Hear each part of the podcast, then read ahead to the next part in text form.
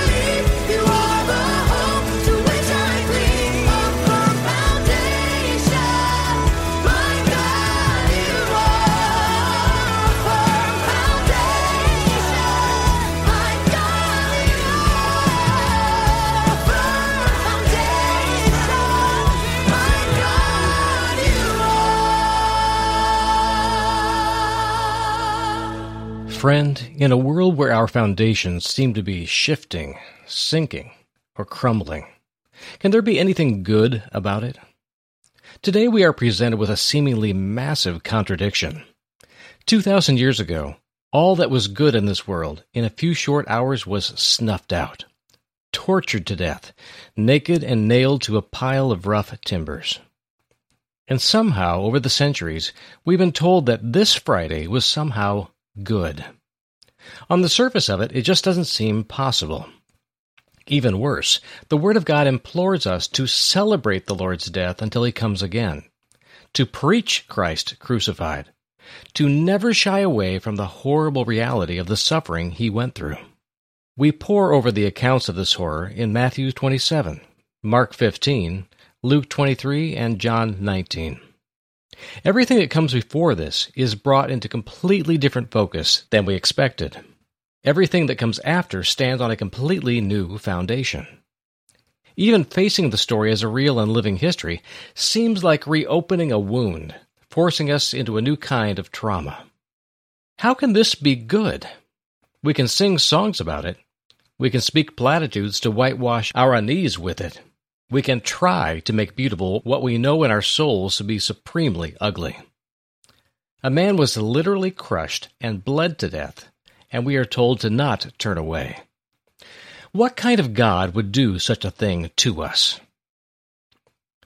Only the kind of God who would do such a thing for us. There are plenty of gods roaming this world who are cruel and demanding, who would gleefully traumatize us for a twisted pleasure in our suffering. I would encourage you to consider that the God of the Bible is no such God. And as Son of God, Jesus was no such abuser. I'll readily admit that approaching the cross for a good look is traumatizing and not for the squeamish. If it had no other meaning than to confirm what we already know of the world itself, that it is cruel and loveless, then the sorrow and horror we feel would be rightly considered cruel and unusual moral and emotional punishment. Yet something happens when we do peer into the pit where Jesus descends. We see a seed planted in the depths of the universe. We're torn, of course. In the same moment, we break under the sorrow that something, someone, so thoroughly worthy and loving, so kind and forgiving, has been ripped from us. And yet, there's another sense a sense that a new life is bound to break forth from this seed. Even if our eyes are blinded by sorrow's tears, the Spirit Himself can help our imagination grasp where all of this is going. Something new and amazing is coming. The first disciples had precious little to hang their hope on. From their perspective, the next chapter hadn't been written yet. What they could read seemed to end with a loud and final period at the end of the sentence. Yet that seed was changing in the bowels of the earth. A period was transforming into an ellipse, a comma, and finally, an exclamation mark. We just couldn't see it yet. There is no doubt in my mind that the collective experience of the world in 2020 and 2021 has in some ways been an echo of the three days the disciples experienced in deep grief, not knowing how things could possibly turn to the better. We've witnessed a wave of death not seen in a century, maybe a millennium. Every time we don our masks to step out of our homes, we're reminded of the burden we share to not perpetuate death. And at the same time, we're faced with the reality of so much death anyway. Many of you may be observing Good Friday and mourning today in ways you never expected. So I'll address the pressing question What can be good about a day like this? It can be good to mourn to not shy away from the truth of our own grief and loss, to face it and bring it before God Himself, demanding He do something about it. It's okay. God can take it. If that's you today, you have my encouragement to not hold back, to tell God how you feel, how you really feel, and to not apologize for it. Something that's implied, hidden, folded into the story of the cross is this while we were dumbfounded, shocked, and unmoored by what happened. God was too. Now, don't misunderstand me. God knew exactly what he was getting into. He knew the need, the solution, and the cost of salvation. It was a price he was more than willing to pay. But why? Well, I don't really have a complete answer for you. I'd say it was because he loved us so much. He says so in John 3:16. But really, I can't comprehend how he would be willing to be eternally crucified for me. It's just too much to wrap my head around. That someday I'm promised I'll see those nail prints and the gash in his side, still there, as a testament of who he is and how he loves me. Friends, if we can hang our hats on anything today, let it be this. If the Bible is true at all, we'll someday know for ourselves how good Good Friday actually was. May His comfort be with you today.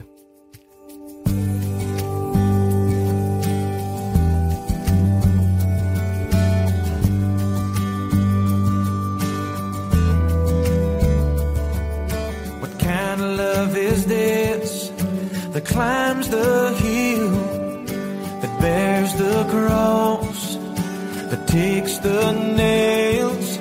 What kind of love is this that takes my place, that gives his life and clears my name? Oh, oh, I want to know what kind of love this is.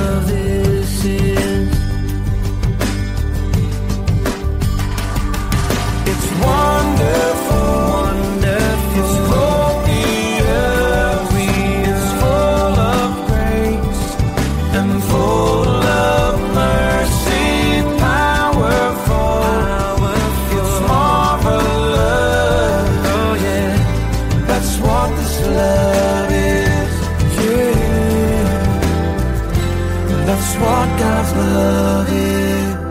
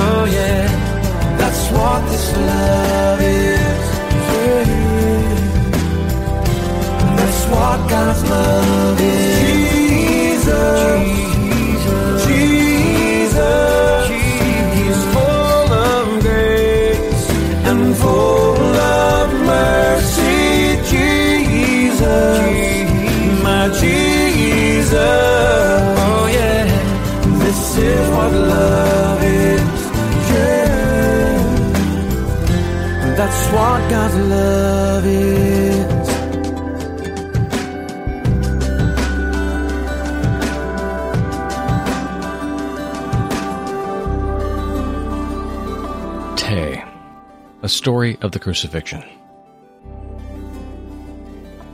Ta, ta, ta, te, te, te. The misshapen mass in front of him stuttered and shuddered. As far as he could tell, that is. This cloying darkness swallowed everything, even his sanity, it would seem. How could it be this dark at this hour? The sun should be halfway to the horizon, putting those jagged beams in stark relief. But now, nothing.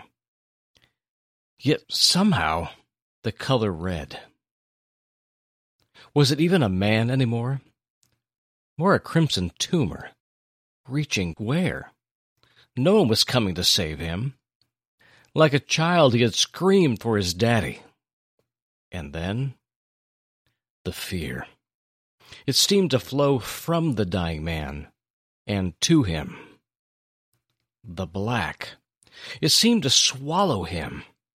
Or was he swallowing it? The centurion could barely keep his head up against the weight of all this.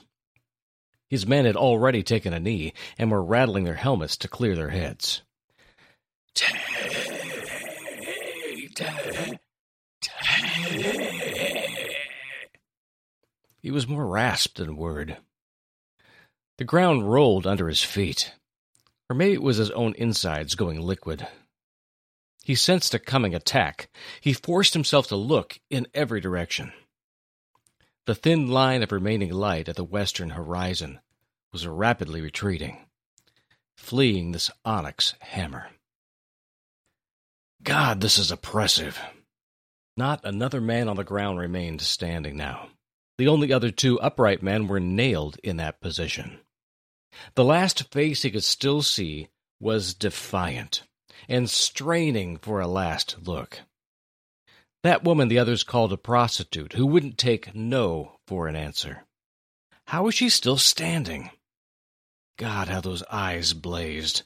She stood guard over the crumpled mass of the older woman and her son. The centurion locked eyes with her. Why was the oil sputtering? The choking smoke of an extinguished flame soured the room. The light everywhere was dying. Everywhere. All day, the bleating and the bleeding had paraded outside the door. The blood, not human, to cover the human soul, poured to overflow the drains. Yet sound was overwhelmed by the ragged breath coming from the lamb on the other hill. All around, death and hope was dying with it. For hours there had not been a twinge from the seat upon which sat the inhabitant of this room. The constant conversation of three had dwindled to one. How could this be? With eyes all around, straining to heaven in every direction. But no. The universe had collapsed. Vision itself was failing. Eyes left unlit, the blinded summoned Father in whisper, called in confusion, and screamed in growing conviction. Where are you going? Son, where are you? How can I abide here? Will no one answer me? Tay, tay, tay. The soldier was terrorized by the sound behind him, frozen by the eyes before him. Then the last flash of horizon light began to flicker in the woman's eyes.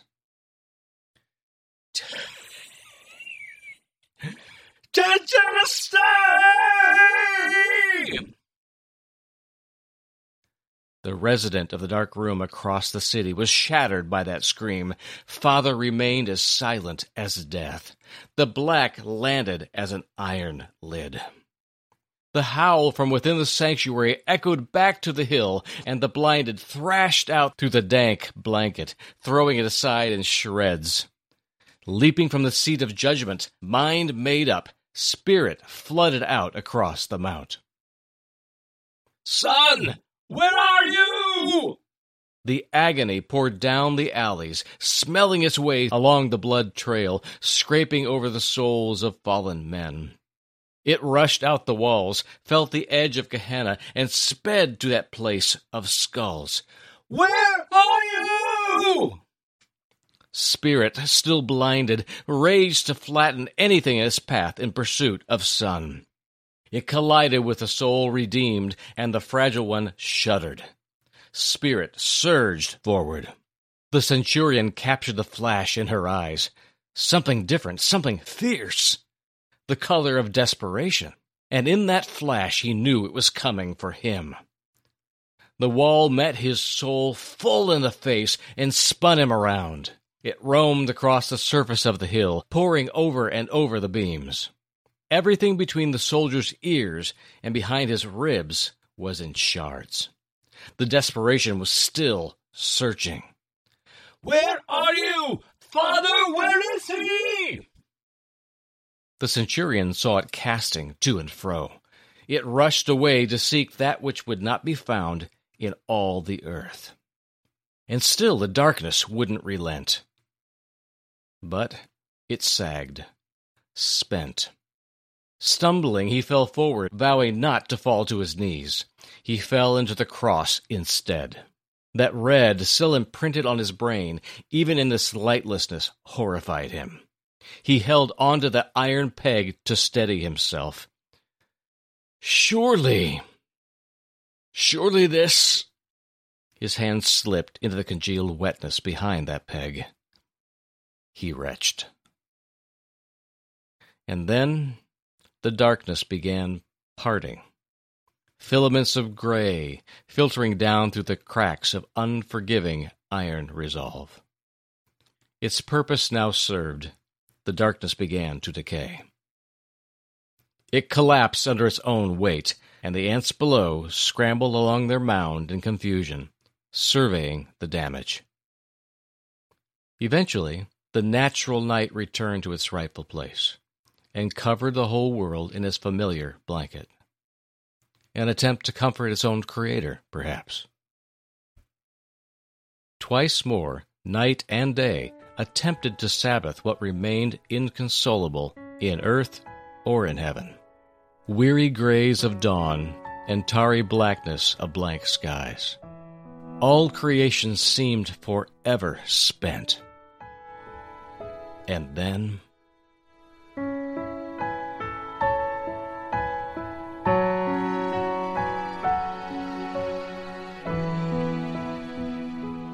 find no hope within to call my own. For I am frail of heart, my strength is gone. But deep within my soul is rising up a song here in the comfort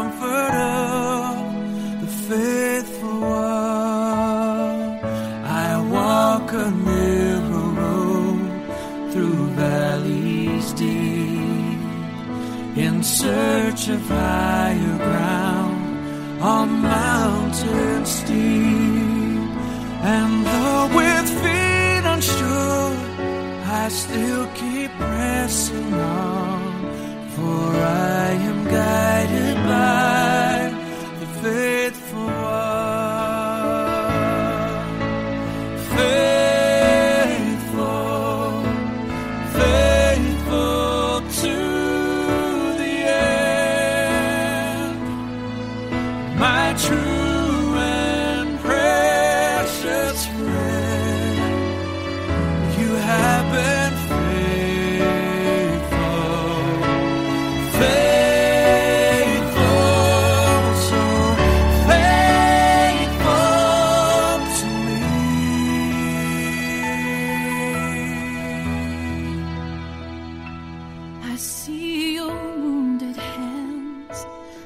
touch your side